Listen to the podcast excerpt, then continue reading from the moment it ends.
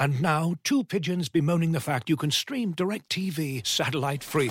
Hey, Frank, a little birdie told me you don't need a satellite dish to get DirecTV. What's little birdie? Was it Jimmy the Sparrow? It's a figure of speech. Point is, you can stream DirecTV over the internet now. Oh, sure. Next, you're going to tell me those big birds are made of metal and filled with people, right? you mean airplanes? Stream DirecTV without a satellite dish. Visit directv.com. High speed internet service required. Terms and restrictions apply.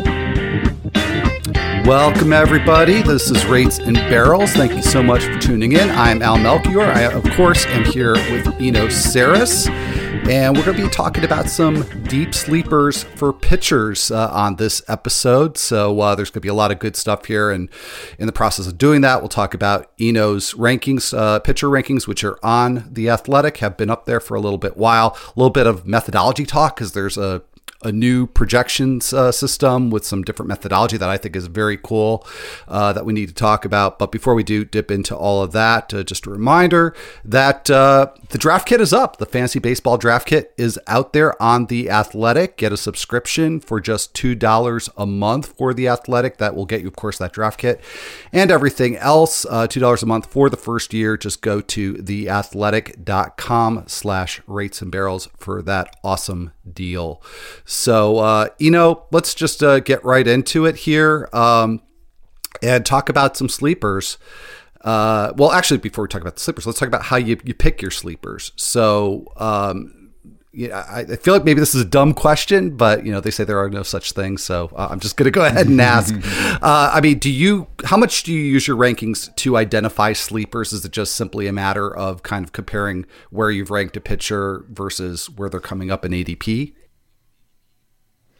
Well, one fun thing you can do. So we got these new uh, projections out, uh, thanks to Jordan Rosenblum, and the, the, the cool thing about them is that they're park adjusted and they uh, include aging, um, and then they use stuff and pitching plus to uh, modify three key areas, maybe four. One is uh, strikeout rate and walk rate. Uh, it had an effect there where uh, we were better able to project strikeout rate and walk rate if we had stuff and location there. That's no big surprise. I think that makes a lot of sense. You're like, oh, he has good stuff. He's putting good locations. Eventually, he'll get a good strikeout rate and good walk rate, right? So that's part of why uh, stuff and location beat uh, strikeout minus walks in small samples because you're just looking at the very process of the, they're undergoing.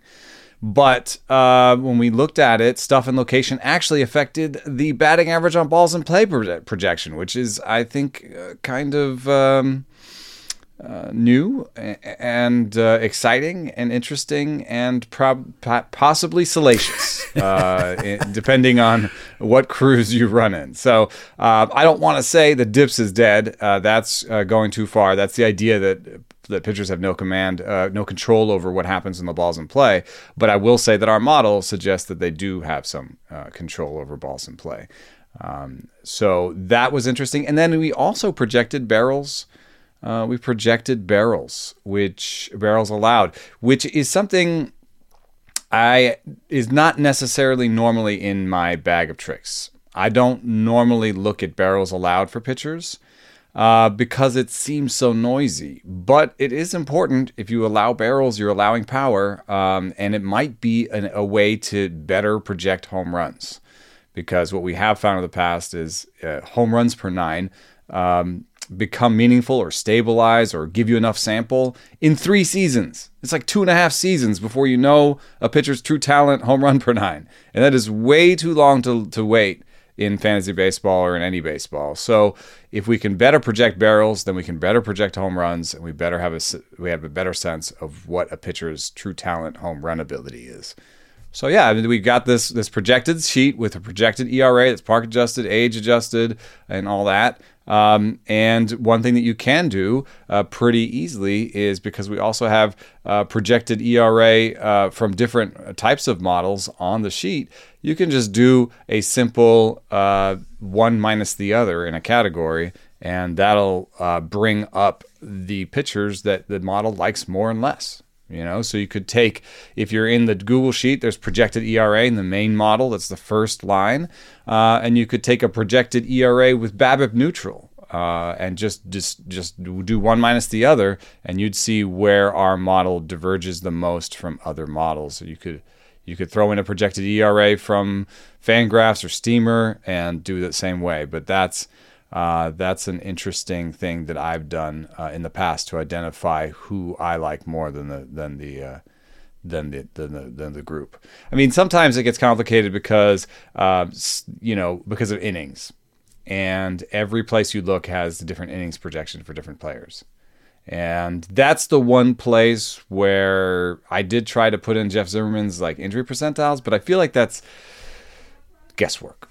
Yeah, I mean that's something that you can adjust for on the fly. You can have that that data handy and handy and say, well, you know, I think maybe there's a better chance that this player stays stays healthy, or I just you know take the gamble that the player stays healthier than mm-hmm. than say uh, Jeff would predict. So you know, th- that's a, a whole you know a whole issue unto itself is how we manage all this data yeah. on draft day but at yeah. least it's there and you know for me this is exciting and it's good news slash slash bad news because the way that i've gone about identifying pitching sleepers and especially today we're looking at some of the deeper sleepers uh, the way that i've gone about that is kind of zigging where the community zags because as you you know said in the uh, outset of your your description of this methodology that uh, there's a large large swath of our community that you know doesn't look at BABIP or that doesn't look at um, a, a, history of barrel rates or something I look looked at a lot the last few years is uh, trends in average exit velocity on flies and liners for pitchers. And there are certain pitchers who do very, very consistently well in that metric, and pitchers who do very consistently poorly in that metric. And so on the one, and yeah, it, it's something that is meaningful for batters. Very right? like I like average exit velocity on on flies and liners is very meaningful. It's it's it's why it's why barrels work exactly. So it's just looking at really one component of that. Obviously, it doesn't take the launch angle component into account. But that's you know, well, it does by by saying on flyers, on flyers and liners. It does. Kind good of, point. You know. Yeah. Uh, yeah. And on some of the, the pitchers we're going to talk about, we might get a little bit more granular instead of talking about uh, a ground ball profile, talk about a low grounder profile because that actually makes a difference. But yeah, not to get too too nitpicky about it. Uh, you know, the, the the bigger point for me here is that having a model that incorporates these things that I'm going to call contact management. I know there are people who don't like that term, who actually don't even believe it's necessarily a thing. I don't know where you fall. Exactly, the salacious. Yeah. so based on what you said, I'm guessing you're not going to take too much of an issue with me using that uh, that uh, label of, of contact managers. I mean, I was born in dips. Like that's that's where I started. I started with FIP. I started on Fangraphs. I started with the belief that if I just followed strikeouts and walks, I would do well, and that did serve me well. But there's always kind of like the Michael Pineda yes. types, you know, where you just and and Ricky Nolasco was another guy where you just had these great strikeout minus walk totals and then huge home run totals. And there's been lots of different ways to explain it. People have, have, have tried to approach it in different ways, but um, I think that's either a failure of stuff or location, and that by better putting a number on stuff and location, we can better figure out the process and figure out what processes lead to these. You know, you can mess up and give up a homer by locating it middle middle. That's a failure of location. You can mess up and hang your breaking ball, and that could be a failure of location or of shape, you know. And uh, and hanging a breaking ball in particular is rough because if you throw your fastball middle middle, at least it goes ninety something. You know, if you throw your breaking ball middle middle, now it's eighty something. So you know, there's there's all this sort of interaction of stuff and location that could lead to batters hitting you better. Absolutely. And I, I, like your Pineda example. You know, I also thought of Kyle Hendricks. Uh, he was somebody that I just would be drafting a lot every year up until a couple years ago. Uh, you know, because You're like, wait, when they hit him, they hit him right, hard. that, has been happening more often than, than not the last couple of seasons. But long stretch for him of, of you know being a consistently good. And again, I'm going to use the term contact manager. So, uh, providing myself with that segue, let's start talking about some possible deep sleepers here uh, in, in the contact management group. So, in other words, saying that they may fall under the radar of your your fellow league mates because maybe they're just mediocre as a strikeout pitcher, but they're going to help you in ERA and WHIP and wins, perhaps because they're just really good at uh, uh, minimizing the damage that batters do when they they connect off of them. So let's start this discussion with uh, Kyle Bradish and I, you know, some of these categorizations, you know, lumping him as a contact manager maybe doesn't make the the, the best sense, but I, I will put him here because he was a completely different pitcher when he came back from a shoulder injury in the second half last season, put up a 3.28 ERA and he did it. I mean, he would fit this model really well. You know, a 5.0% barrel rate over those second half starts and a 253 BABIP rate. Now, I'm very suspicious about the. First of all, I should be suspicious about both of these because it's a really small sample. But the barrel mm. rate, especially, he gave up on uh, batted fly and uh, line drives 94.1 miles an hour. That is that's that's hard contact. so I'm not sure he'd be able to sustain that barrel rate, but you know maybe he'd be somebody who could be helpful in whip because he, he can control uh, the damage done on balls in play. Yeah, I think there's uh, some risk if his price inflates that I won't be in as hard. Um, but uh, the model says he has above average stuff, and I think the part the part of the reason why I'm at all nervous about him is I think the four seam fastball is not great. And I think that's when he gets into trouble. I think that's the pitch that allows the barrels. That's the pitch uh, that that gets him in trouble. And early in the season, he was trying to establish with the four seam. And what you can see when you look at his pitching mix is that he really dialed down the four seam usage and started establishing with the slider. And the slider is his best pitch by any metric. Um, he's, he commands it the best. It's the best stuff. And uh, there is, this is the kind of league now where you can establish with the slider instead of the fastball. He now, I think, uses the four seam more as a whiff pitch high in the zone. If he misses with it, that's the 94 mile an hour, you know, line drive, fly ball exit velocity there. Um, but he now has, you know, five pitches uh, that he can mix mix around, and the idea of uh, establishing with the slider, I think, is good too because he doesn't command his sinker that well. He's he kind of went to the sinker more than the four seam, but he doesn't command it as well. So this idea that if I need a strike, I can throw a slider. Um, and I can use my four seam and sinker as action pitch, pitches. I think is a really interesting one. It's a kind of a, a newer one. I mean, people call it pitching backwards, but um, it's a to to throw uh, you know, more sliders, or to throw as many sliders as he does, or he did late in the season where he's throwing 30, 40% sliders. That is something new in today's league. And uh, I think it'll serve him well. Plus, uh, the ballpark changes uh, served him well. And um, I think generally there's a lot to like here. Anybody who has like an elite slider that they can locate, I'm already sort of in the tank on them. You know, I'm like, you know, that's that that could be like if you need one thing. People used to think you need a great fastball you can locate. I think the new league is do you have a great slider you can locate? Sure, and then that also increases your potential for for whiffs and strikeouts, which we we love in, in fantasy. And uh, I'm going to go mm-hmm. to a, a teammate uh, on the Orioles, and that's Tyler Wells, who got off to a really nice start last year.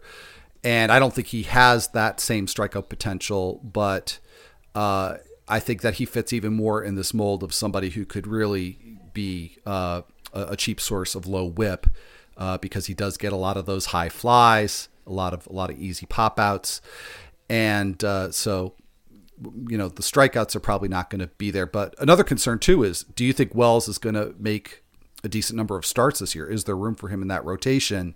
And if he gets that opportunity, do you like his chances to perform well enough to be helpful? Yeah, that's that's the the thing. I mean, the the one kind of soft argument I have, it's like soft science argument I have is that they just sort of nurtured Tyler Wells. They nursed him through a season, right? They there was a lot of careful work when it came to his innings in terms of you know early on it was 80 pitches and he couldn't you know he couldn't go past 80 you know, it was kind of the Tampa Bay Rays approach where, you know, okay, it's going to be four innings. We don't care. We're going to give you 80 pitches and that's it. Then they pushed him a little bit. And then it got closer to 85, 100. Um, and, you know, he got a few wins and it looked good. But then uh, shoulders barking, and they moved him back off. Um, that fits, I think, pretty well with his injury history in the minors. That's why they were able to get him from the Twins. Um, and so, uh, you know, I just feel like, do you invest all that energy and time um, and attention to someone and then just say, eh, we got Grayson Rodriguez now, like you're out? So I kind of think maybe he's at worst uh, a guy who's on the roster in the uh, Keegan Akin role where he's uh, two to three innings at a time behind Bradish or Kremer or Rodriguez, and that Rodriguez is going to get a similar treatment. Grayson Rodriguez, who this model loves, by the way, spit out a three ERA. You can't put him in your deep sleepers episode, but I have to mention that. um, but if what if they treat Grayson Rodriguez like they treated Tyler Wells last year, and it's 80 pitches per start, and it's the Drew Rasmussen, you know, Rays thing where he barely gets any wins, and uh, and Tyler Wells comes in and steals all his wins.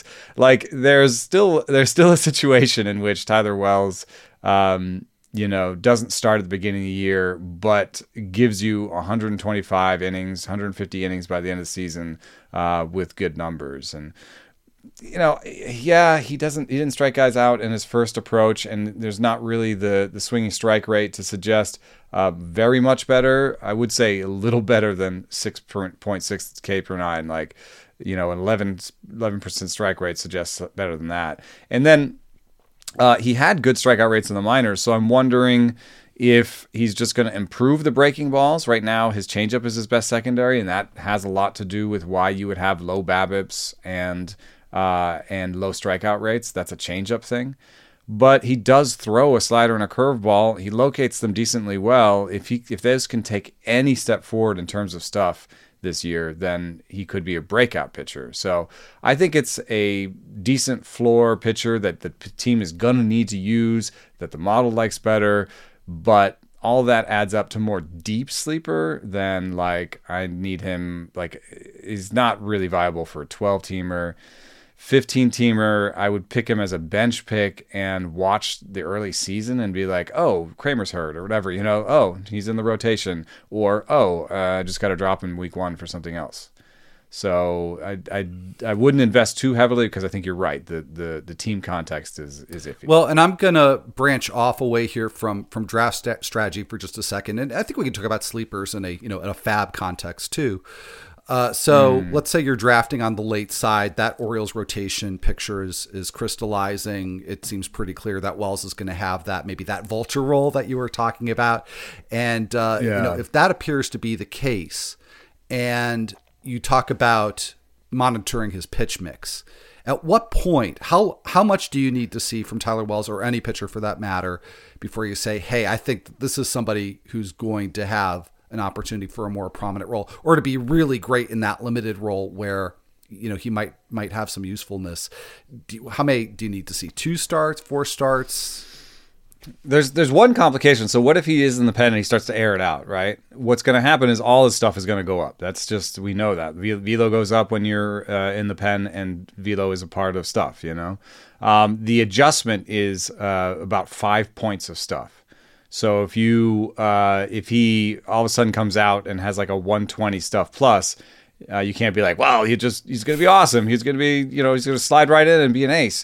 Uh, you have to you know subtract five, um, and I think that's probably going to be true on on the pitch level too. So if he comes out and is throwing right now, last year he threw a 98 stuff plus slider.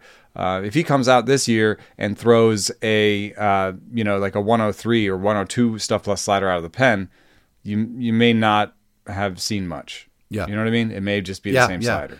And so and so I would say in that situation, um, I would just wait and see. I would still like him if he if someone got hurt and they slid into the rotation and and and you're talking about FAAB then, then I'd be I'd still be like someone I'd pounce on.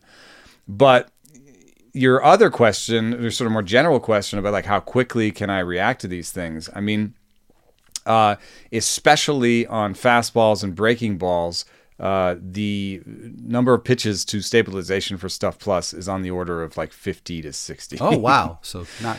Yeah. So, uh, for example, I have an example here that's not necessarily a deep sleeper, but a little bit higher in the in the in the pecking order.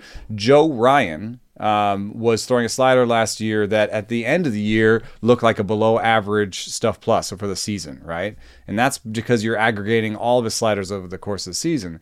But near the end of the season, like in September, he started throwing basically a sweeper, a, a new kind of slider.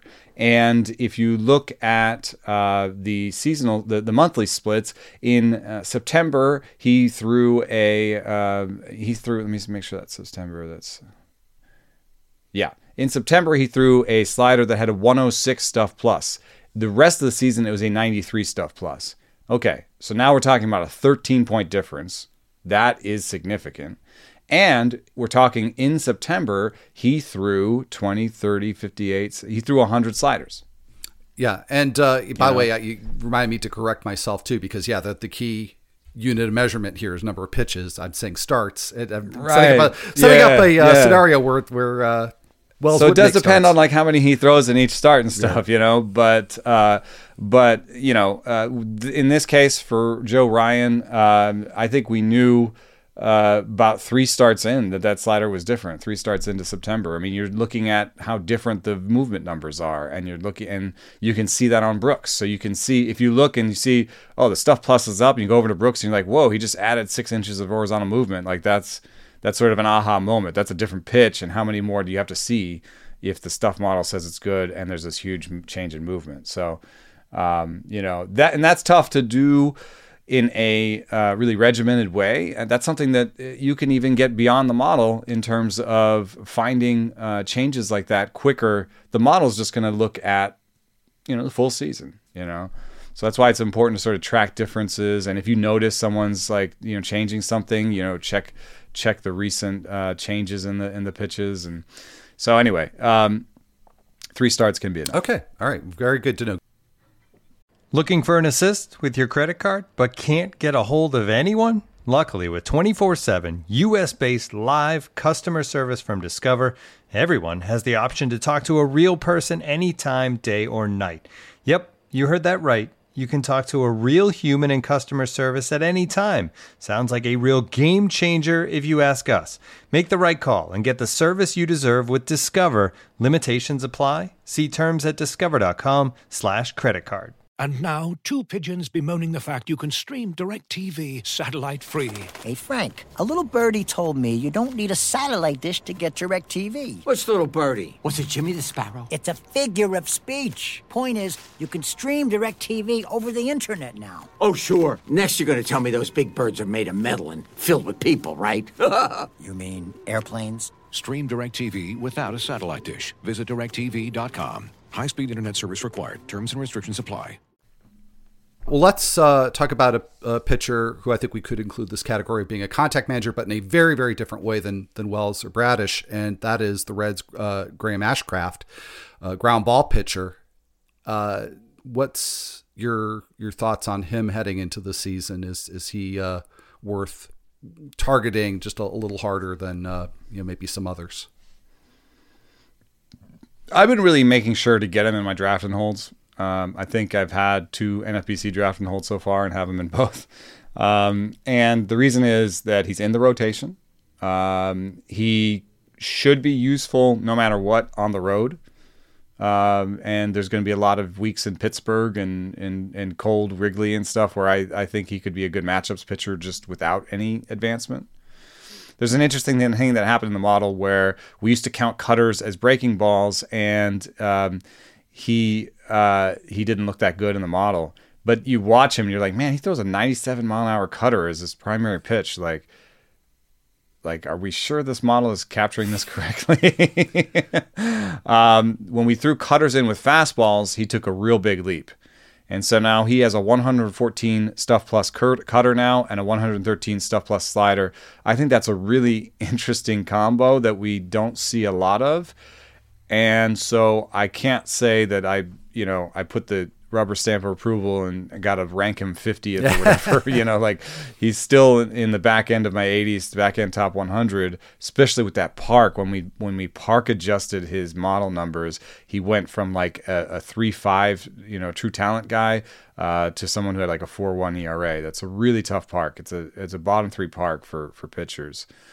Uh, but it's also an interesting foundation where what if he did add one more pitch? You know, like what if he added a changeup or what if he added a curve, you know, and went cutter, slider, curve? Like he seems like he's good at, at shaping the ball that way, at breaking balls. What if what if that was the, the ticket forward for him? I have an old article from him where he's talking to Kyle Boddy about uh, improving his curveball. So he has a curveball in there that he doesn't throw anymore. So what if what if that comes out?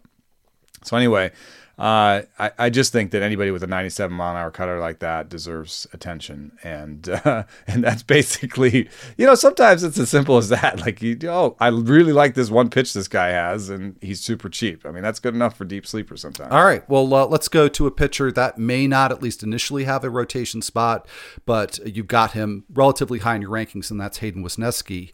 What is it that you like about him? I think this sort of one pitch thing has uh, has been really an undercurrent for all Yeah. this, right? We had uh, Wells as the changeup, you know, and that's that'll lead to lower strikeouts, but managing contact.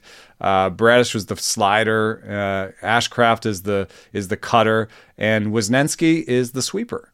Uh, and that's what we were talking about with Ryan. Is this? Um, it's a seam shifted wake pitch that uh, moves differently than the pitchers ex- than batters expect. And what it actually does is it looks like a slurve, but it it stays on one plane. It's slower than a cutter, but um, it's it's got that kind of movement. So it's a sideways breaking ball uh, that's more effective at like 85 and 86 and 87. Um, but it's a sideways breaking ball that doesn't drop as much as the batters expect, and they swing under it because they see slider spin, and then uh, doesn't quite get slide or drop. So Wesneski's is pretty good. Uh, he's got a 114 stuff plus on that, and he's and he actually commands it well. That can be a difficulty. Mitch Keller added the uh, the sweeper and had to figure out how to command it.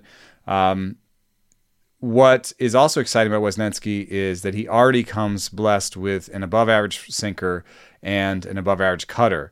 And that's, uh, I think, a combination sinker, cutter, slider that we are actually going to see more of. It actually harkens back to, I remember Justin Masterson as a guy that I was like, oh, sinker, slider, like, it can work. It can work. I promise it can work.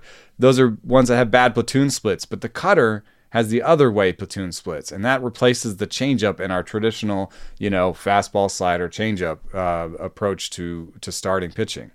Um, so cutter, slider, sinker is the new fastball slider changeup. Matt Brash uh, is trying to put that together. I think we're going to see more and more of this, especially with the sweeper, because the sweeper has big platoon splits. So you got the sweeper for one side, the cutter for the other side, and you have to have a good fastball. Um, has those three things. I think he actually threw his changeup and four seam too much, uh, given their numbers. If we see a slight alteration in the pitch mix, we could see another step. Even the way he produced when he was on the field is good.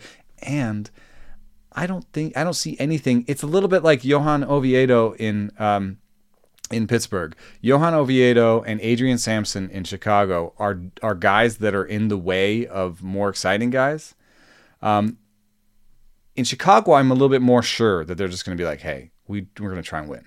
Like Adrian Sampson, thank you very much. You're going to be up when someone's hurt, but we Hayden Wesneski is a little bit more exciting, so we're going to use this guy. In Pittsburgh, maybe they slow walk it, but Pittsburgh has otherwise this offseason worked as a team that seems to have a little bit of um, what is it? Uh, uh, they want to get better. They want to win more games. Like you don't sign Carlos Santana and Ji-Man Choi and some of these like smaller deals. You don't bring Cutch back, you know, on these smaller deals unless you're actually trying to win more games. And if I'm in Pittsburgh, uh, Luis Ortiz wins me more games uh, than uh, Johan Oviedo. So uh, that's my theory on Wesneski is that his talent will will out and uh, he will make the op- post the opening day rotation. All right. Well, we will find out in uh, just a few weeks. Uh, It is a bit of a ga- it is a bit of a gamble still. So this is why we're still exactly, in the deep exactly, and why his ADP is is still low. Uh, and I'm going to go to one more pitcher here. Wasn't really sure where to categorize Nick Martinez, but I've I've included him in this category uh, because last season with the Padres, a two point or I'm sorry, a point two seven six BABIP rate. Although that was really more line drive rate driven, which to me that's very variable. So I don't know that I didn't see anything in the profile that suggested that that's something that Martinez can sustain. I wonder if he fits this uh, pattern, you know, though of you know having the one really good pitch. He went uh, to his changeup a lot more last season than when he did back when he was with the Rangers. Had a good whiff rate with it. So is that part of the appeal for you with Martinez? I'm checking his uh, four seam fastball stuff plus over the season um, because he changed roles. Um, and I want to see if his overall numbers are inflated by that. Yeah, I mean, when he was a starter, his four seam fastball looked, I think, maybe below average. It hopped up a little bit uh, game to game, but there were some games in there with 87 stuff plus and 85 stuff plus on the four seam. So I think as a starter, um, he's a little bit less exciting. Um, but I think he's kind of an ideal draft and hold guy because he does uh, have these uh, four or five pitches. I do think his changeup is his best pitch. Um, but the cutter is decent, and in relief, the four seam is enough. In as a starter, he's got to really mix his pitches. I don't know. I, I think then in certain matchups, he's he's good. I don't want to throw him against the Dodgers.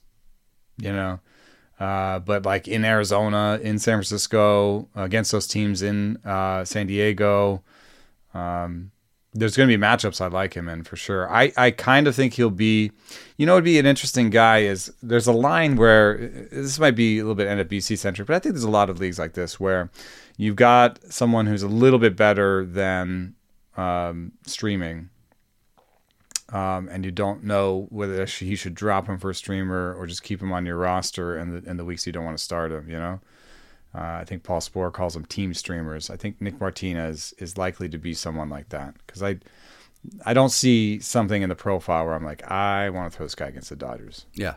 Well, again, not something you would probably say about m- many deep sleepers anyway. So that's not right. not a knock against him in this uh, in this company for sure. Yeah. All right. Well, uh, let's move on to another category of pitchers that could be uh, going later than maybe they they should. Maybe because of the teams that they're on. There were three pitchers in, in each of the Tigers rotation and the A's rotation uh, that were a little bit higher in your rankings than I would would have expected, and higher uh, than you would expect based on their current ADP. So let's start with the Tigers pitchers. Uh, so we've got. Uh, Spencer Turnbull, of course, returning from Tommy John surgery, already hitting hitting 94 miles an hour with his fastball. In spring training, we've got Matthew Boyd returning to the Tigers after a brief uh, relief stint with the Mariners last year, and then Mike Lorenzen coming over from the Angels. So, uh, a trio of pitchers that you seem to like. Yeah, I, the one thing that I, st- I struggle with here is that Detroit is Detroit is uh, changing the park dimensions and uh, I'm trying to get right here. The uh, the first big change, the center field wall is um, going to 412, and they're lowering the right center field wall. Um, and it's it's going to be a little bit more pitcher friendly. The reason I mention that is I think the the reason why um, why those pitchers pop in the model a little bit is the park factor. Okay. Oh, okay. Which obviously should change this year. Although it was interesting because I was reading recently about that change in park dimensions and how, uh, you know, they want to give uh, Riley Greene an opportunity to to show off his defensive skills. I mean, I'm not sure how much that that actually did play into it, but uh, you know, you can certainly factor that. I think in. I think the, you no no I think what you what you're seeing is Scott Bush coming from um, yeah they're I mean they're going to say all sorts of things I mean that like I think they had Matt Boyd being like well if I give up a, a deep fly then it should be a home run or whatever he doesn't believe that real but anyway uh, Scott Bush came over from San Francisco and I think uh, San Francisco made a lot of the changes too and they said it was for bullpen it was for player safety and the the bullpens you know um, were on the field and and someone actually did get hurt um, I think it was Mac Williamson, uh, like fell on the bullpen mound and got a concussion against the wall. So there was some aspect of that that was true. However, what the upshot of it was that San Francisco was not quite the extreme pitcher's park that it was in the past. And so, um, it makes it a little bit more appealing for hitters. It makes it a little bit less of a problem for Mitch Haniger and Michael Conforto to sign these deals to come to San, San Francisco because it's not quite as extreme as it was in the past. I think most teams are doing this where they're trying to make the base the park more uniform and more average so that they can attract any sort of sleeper or or free agent they want. Um, if you cut yourself off from any sort of population, then that just doesn't want to sign with you. Like for example, imagine trying to scour the free agent market for uh, pitchers as a Rockies front office person. Yeah, well, they've not had a ton of success in that regard. Well, but it also means that you're scraping the bottom of the barrel because there is no pitcher that is like. I remember how often Brandon McCarthy would just be talking about something and he would just start talking about how bad Colorado was. it's just randomly out of the kept, blue. Just kept coming up. yeah. So, so like, uh, I, I don't think there's any pitcher that really wants to sign in Colorado unless they add like five million to the package or they're the only team calling. So. Yeah. Yeah. No, they're not, not big buyers. I yeah. do think, uh, I do think you bring up something interesting too with Turnbull. You know, hitting 94 when he used to sit 94 is not quite ideal because usually you want to hit about two two uh, miles per hour over. Well, but it's February. But it's yeah. February, yes. And I did have one pitcher tell me that, you know, before he attends spring training, uh, he was somebody that would hit like 93, 94, uh, would sit 93, 94 during the season. And before he got to spring training, he wanted to sit like 88. So that means at the very beginning, you're talking about uh, if he's already uh, hitting 94, that means he's sitting 92. Uh, like it's totally plausible that he gets another two ticks over the, the next six. Yeah, weeks. I took that as an encouraging sign. Uh, so yeah. get this early. I mean, obviously, if yeah, if we're getting into mid to late March, that's that's a whole different thing. Uh, so anybody in that rotation, and I mean, you know, I've, I've mentioned three that were ranked pretty high uh, relative to ADP, but I mean, is there anybody in that rotation that you don't worry about, even with the the park changes? Um, no, it's going to be really interesting to track because none of the, the pitchers are rated very highly. Um, and in fact, the model was a little bit pessimistic on you know guys that the, the prospect community liked, like Matt Manning, Casey Mize, um, and uh, Tarik Skubal. But Skubal, I think, really changed his pitch mix and improved his lot in life, and so um, I guess I like him the best, um, uh, or him and him and Turnbull. I guess I like them the best um, coming coming into this season um, with the asterisk that you know health is a question for both health and innings. Right, right, exactly. Um, and I guess that that same asterisk is true for Eduardo oh, Rodriguez. You know, he's the kind of guy that just survives on command and multiple pitches. And I think in a pitcher's park, that's fine. In a hitter's park, it's a little bit less fine. I don't know if it'll switch all the way to being a hitter's park. But then he had just such an awfully bizarre season last year with being away from the team and just not we don't we don't even really know what happened. I don't know how many innings to give him either. So I guess I would say I like Eduardo Rodriguez, uh, Spencer Turnbull, and um, uh, Tarik Skubal some, but uh, I, they might average 120 innings.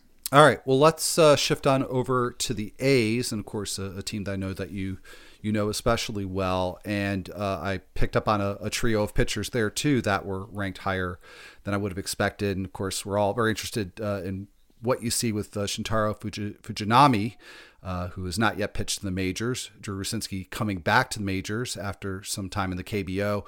And also, I want to talk about Paul Blackburn, too, because I got a little excited about Blackburn early on last season.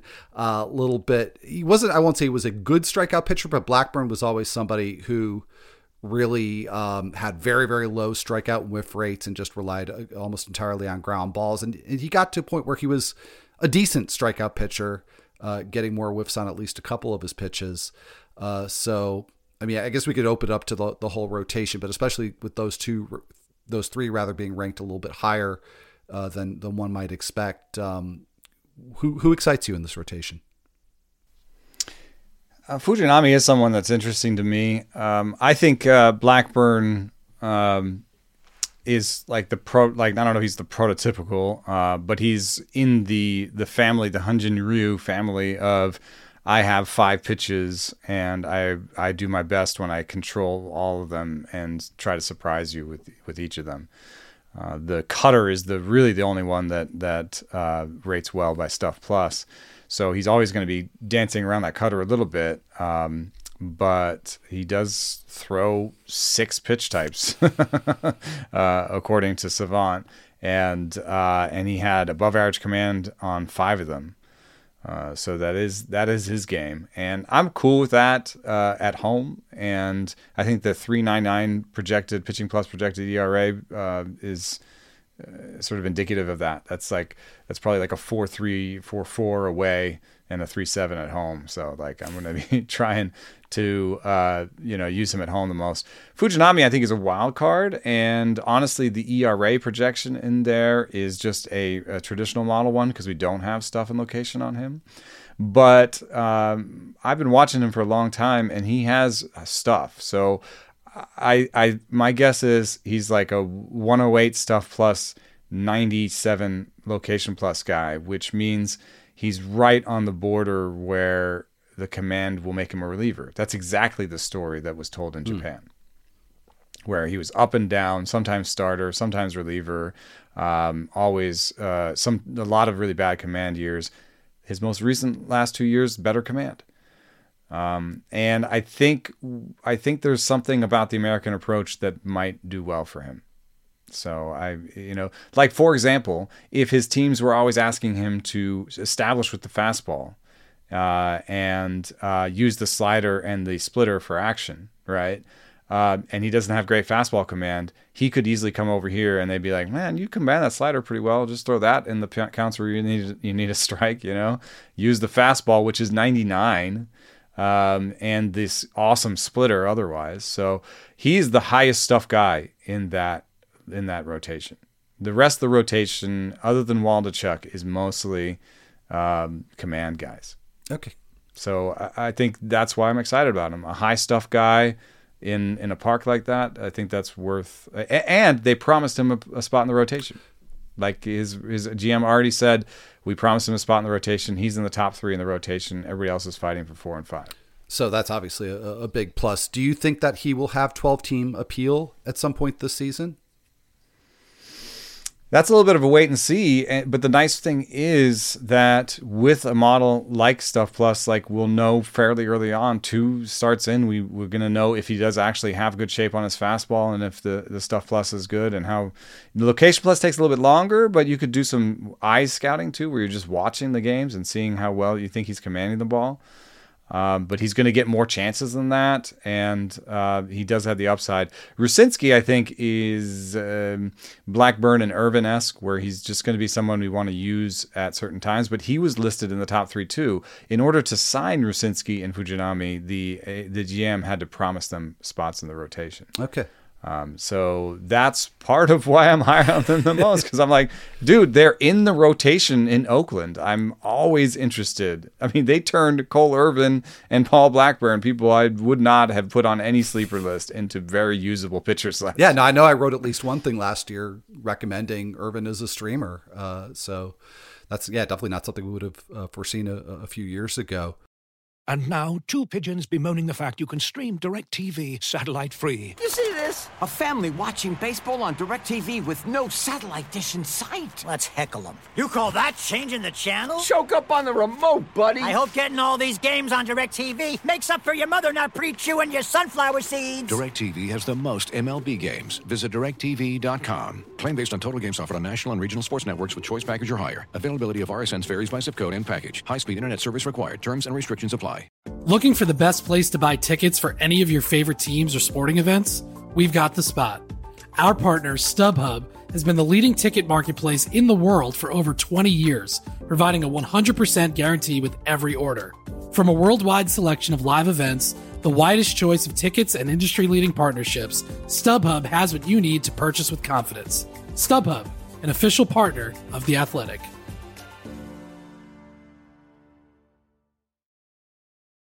Uh, so let's uh, talk going from a team where you know you mentioned a couple of pitchers that have pretty much guaranteed rotation spots, and there's probably not enough depth to really have us worry about them getting pushed out to Marlins rotation. I know some people might actually take issues with the Marlins being categorized here as a lesser team, but uh, there's certainly a lot of pitching depth there. Um, you've got Eury Perez on the way.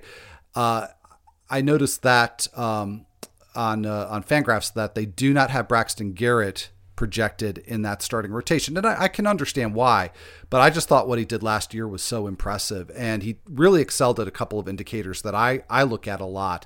His CSW, uh, which is called in swinging strikes combined, almost 31%, 30.8%. That's outstanding. And a uh, whiff rate or O swing rate uh, on, on out of zone pitches, 37.0%. That's also pretty much uh, an elite figure. So, does he somehow work on uh, work his way into the rotation, or do you maybe just have enough doubts about uh, Trevor Rogers uh, holding down a spot? How do you see that playing out for for Garrett? Yeah, Garrett's a little bit uh, in the Blackburn school uh, where he's got five pitches uh, that rate by Stuff Plus between 85 and 96. so uh, nothing that's above average, but five fairly good ones. And it's possible uh, we're missing something on the slider because it's an 84 mile an hour slider with two plane break that you know looks kind of like a baby curve. So I don't I don't know why it's bad in our model. Sometimes I get frustrated by that where I'm just like I don't know I don't know why. Um, so if we're undervaluing his slider, then he does have an out pitch. He has four other pitches he can command, um, and he pitches in a great park. That's part of why I like him. The other part is uh, Jesus Luzardo does not stay healthy. Eduardo Cabrera does not really stay healthy. Trevor Rogers does not really stay healthy. Uh, and Johnny Cueto is the other guy. Right. you know, like, I'm not saying that Johnny Cueto has been really that rough health wise, but uh, he has not only sort of uh, potential collapse by just being old and uh, in terms of quality of pitching, uh, but you know, just as you get older, the uh, health risk goes up. So I think that's a fairly risky health wise rotation behind Sandy Alcantara. Um, and I just think Braxton Garrett, I, like I could easily see him stepping in before the end of spring training. Oh, um, because you know it's it's six weeks. Did you? What's the likelihood that those four, one of those four guys, gets hurt in six weeks? I think is like seventy percent. Yeah. And do you think that there's some long term potential there that he would, given that opportunity, he would pitch well enough to withstand some of the promotions that would likely be coming during the season? Yeah, that's another question. I mean, I do believe in Eury Perez. Sixto Sanchez uh, has a new body. um, and uh, Sixto Sanchez used to throw a 100 mile an hour sinker with a devastating change. So um, there's a lot of moving parts there. But, you know, they're always trying to trade pitching for hitting, and they could just keep that train going, yeah. really. I don't know. I don't know that I want Braxton Garrett if he ends up in New York. I will say All that. right, fair, fair enough there. All right. Well, I'm just gonna Yankees. toss out one more pitcher in this category, and it was somebody I thought of late because I had just written about him in Miley's piece uh, for the Athletic on uh, the top ten uh, players that that gained value in the off season. And I think that the move for Ryan Yarbrough from the Rays to the Royals is something that helps him, even though the Royals say that they may use him in that similar swingman type of role. I just see him as having less depth to contend with and probably a better chance of pitching more innings with the Royals. Also, a pretty good ballpark, at least from the perspective of avoiding home runs. And Yarbrough, for me, could have easily included him in the first category as well because he's been one of the best pitchers, actually, in the majors uh, over the span of his career at limiting uh, hard contact on flies and liners. Hasn't always shown up in his uh, in his final stats, but I kind of I like this situation for for Yarbrough. Yeah, yeah. Um, you know, I think that he does have contact management as a skill. Um, it shows up in uh, good curveball um, uh, stuff plus, and then good cutter uh, location plus. So he locates his cutter real well, works off that cutter with the curveball, uh, and then ma- manage. You know, a, changeup and sinker are also going to provide you low launch angles um, if you use them right. So that all four of his pitches really are designed to have low launch angles. And he doesn't have like 60% ground balls, uh, but he does, I think, limit the barrels. And I believe that is a skill of his. The one thing is, uh, it's funny to say this about a guy who throws 80 poo, um, but uh, I think every mile per hour counts. So I would, I would, I would want to know what he was throwing, and it seems ridiculous to say that about somebody like, is he throwing 88? is he cracking 90?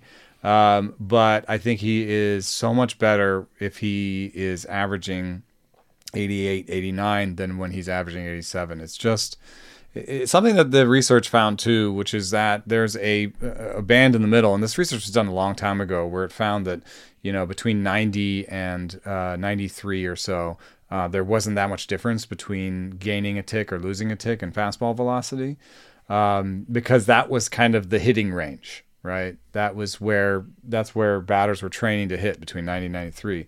And that research found that over uh, 94, 94 and over, the fastball started to perform so much better in terms of swinging strikes and home runs allowed and stuff. Um, I believe that that's probably even higher now, uh, as 93 and a half or 93.9 was the average fastball in baseball last year. Uh, so it might take, you know, averaging 96 to kind of start getting those results uh, on the fastball. But that also suggests that maybe the bottom range is higher. So maybe you really want to be above 91 or yeah. something to really avoid what happened on the other end where home runs go up and whiffs go down. Um, so he's living on the edge at 87 miles an hour. I do love the park. Um, I wonder if I could make him my final uh, pick or a reserve in AL LABR, you know, like a mono league reserve or a, a final pick in a draft and hold because – he's going to pitch. There's going to be innings. You could manage those innings in that park. You could manage those innings against certain uh, divisional opponents, and uh, I think you would do well for it. Yeah, yeah. Uh, kind of wish for his sake we. That's about the deepest cut we could get. Yeah. Like. the guy throwing eighty-seven. but to get back to the schedule too, with you know, for his sake, I, I do wish there was the uh, the unbalanced schedule because that would be a huge upgrade for him uh, getting out of the AL East. But alas, getting a ton of ton of Cleveland in uh, in uh, in Kansas City, I would like yeah, that. Yeah, well, he's probably going to get that. So let's go to one final category of pitchers, and that is uh, rookies slash prospects. And Andrew Painter, uh, pretty high on, on your list. And for obvious reasons, I think the only question is just how much of the season does he pitch in the major leagues? But I, you know, is he somebody that you think would be worth stashing uh, in, in 12 teamers? I, I think the answer is yes to 15 team. If you think there's uh, some controversy there, um, you know, certainly address that. But what, where, where could he be stashed, do you think? I think he can be stashed anywhere. I think the amount of leash you have changes a lot. Um, what you're doing is you're stashing him and saying he's going to win that fifth starter role. He's up against Bailey Falter, Mick Abel. I, I don't think he's actually up against that much, but he could do poorly in the spring and not get that role. Um, or they could decide to manage his service time or his innings or whatever it is and send him down then that's when the real intrigue happens. I think it's, you know, in a 12 team. Uh, so I'll just get somebody that made the rotation. I'll just, you know, there's going to be the, you know, the, one of the final pitchers on your 12 team squad. You just keep moving, you know, just keep moving. 15 team, did they send him down and say he's going to be it's just to manage that first run through the rotation and like he'll be back up soon when the fifth starter role you know like we're just going to skip the fifth starter role for a little bit and when we need him he'll be back up um, then i might try to nurse him on those 15 teamers for just a little bit longer because I mean, I do think he has ace type upside. Everyone talks about how hard his fastball is, how great his breaking ball is. There's some debate about whether or not his fastball has good plane, good shape, but he's also six foot seven um, and releasing from a pretty high release point. So uh, you add that with the velo, and I think it might perform well, even if Stuff Plus doesn't say it's the most amazing pitch. So um, I'm pretty uh, into Painter, and uh, I would definitely take him as uh, a speculative ad, especially if I can do it in the bench rounds. All right, and I just want to come back to Luis Ortiz because you did talk about him earlier, but just want to give you an opportunity to um, expand on on him if uh, if there's more to say because you did talk about the fact that you just you think the Pirates are getting closer to a, a, a win now is probably not realistic, but more of a, a, winning mode than they've been in in a while. Uh, what else is there to like about Ortiz? As yeah, I mean, you, you, it's not like Luis Ortiz doesn't have anything to work on. He came up uh, and was really wowed with a 96 mile hour fastball with unique shape. It's it's. Uh, almost a little bit Woodruffian, where it's um, it has horizontal and vertical movement. Um, and then he's got uh, a power slider that's ridiculous and a really good changeup. I mean, he's a power pitcher with power stuff, but the locations weren't good.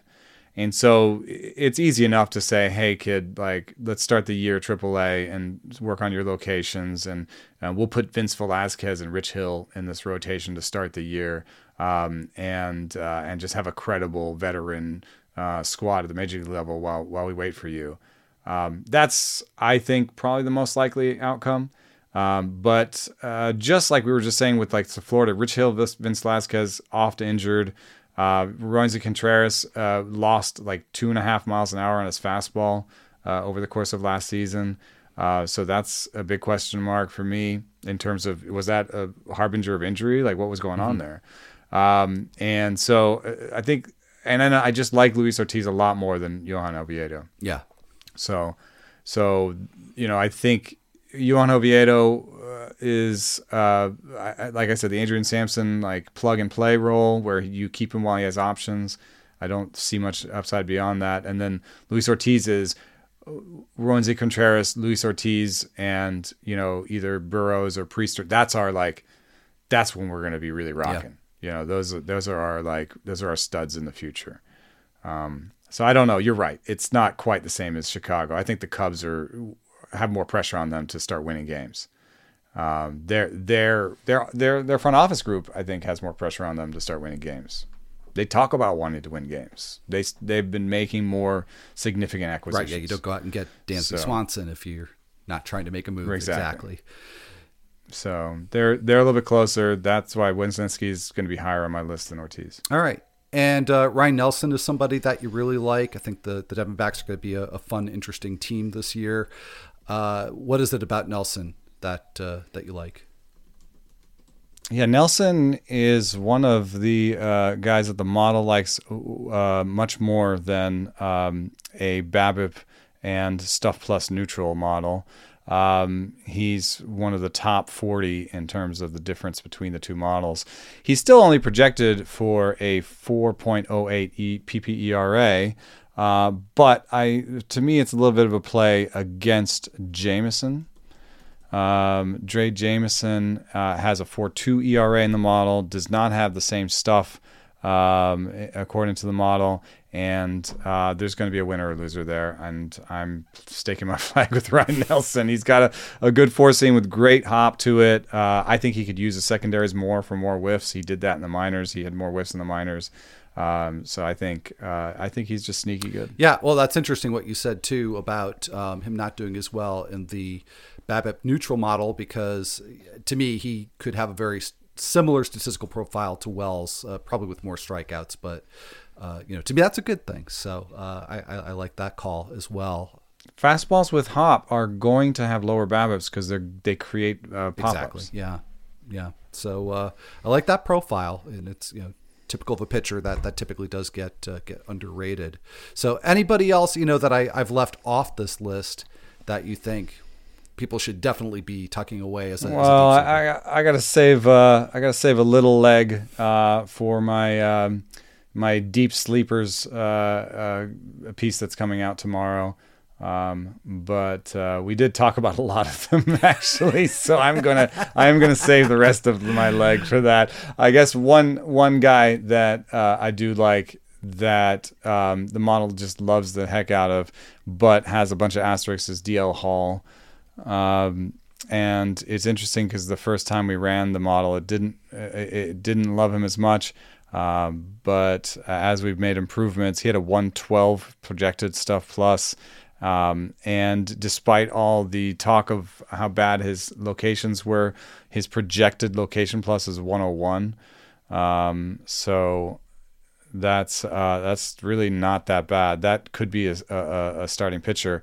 This does use his reliever stats though.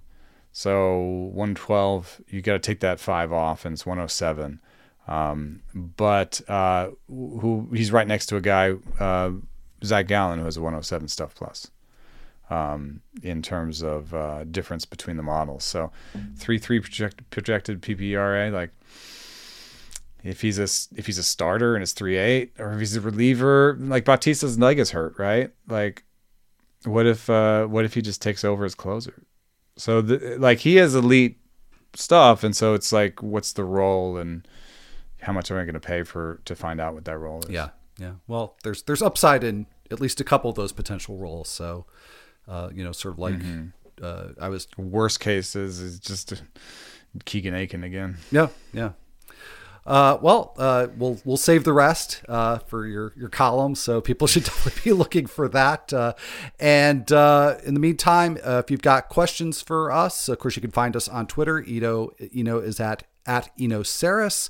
I'm at Al Melchior BB. You can also reach out to us by email, rates and barrels, uh, of course, and spelled out, rates and barrels at gmail.com. Uh, or ask in the comment section under uh, this video on YouTube. Uh, lots of ways to, to catch us, and also the comments on our, our columns as well. So, uh, next up for us uh, is going to be I know you're very, very excited about this, Eno.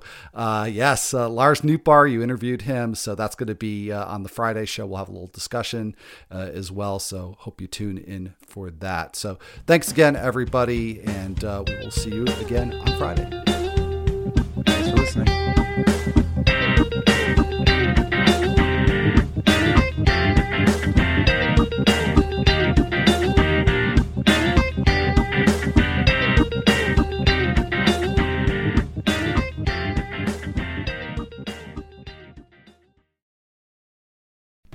As you've probably heard by now, we've teamed up with BetMGM this season. We'll be using BetMGM lines to make all of our picks, and we'll have special offers for our listeners each week. If you haven't signed up for BetMGM yet, use bonus code The Athletic, and you'll get a one-year subscription to The Athletic, plus up to a fifteen hundred dollar first bet offer on your first wager with BetMGM. Here's how it works.